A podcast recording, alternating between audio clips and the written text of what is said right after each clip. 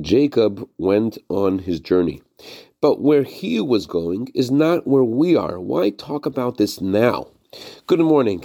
There is a Jewish custom to announce at the conclusion of Shabbat Breshit, which was yesterday, Jacob went on his journey.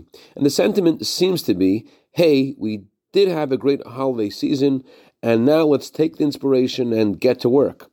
But the truth is that where Jacob was going seems to be incongruous to where we are headed.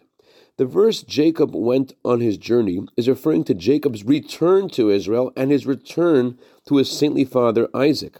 But we, when we leave the holiday season, are we going home or are we leaving home? To understand this, we have to know a little bit more about the coming of Mashiach, the purpose of the whole journey.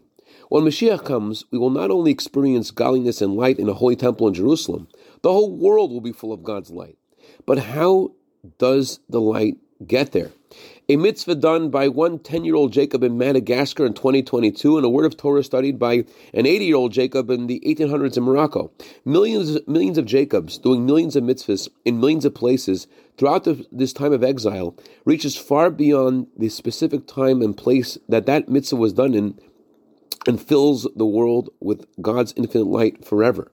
So, from the moment we were sent into exile, we have always been on the journey home, the journey towards the coming of Mashiach. Much as Jacob's journey outside the land of Israel to Haran was also part of his journey home.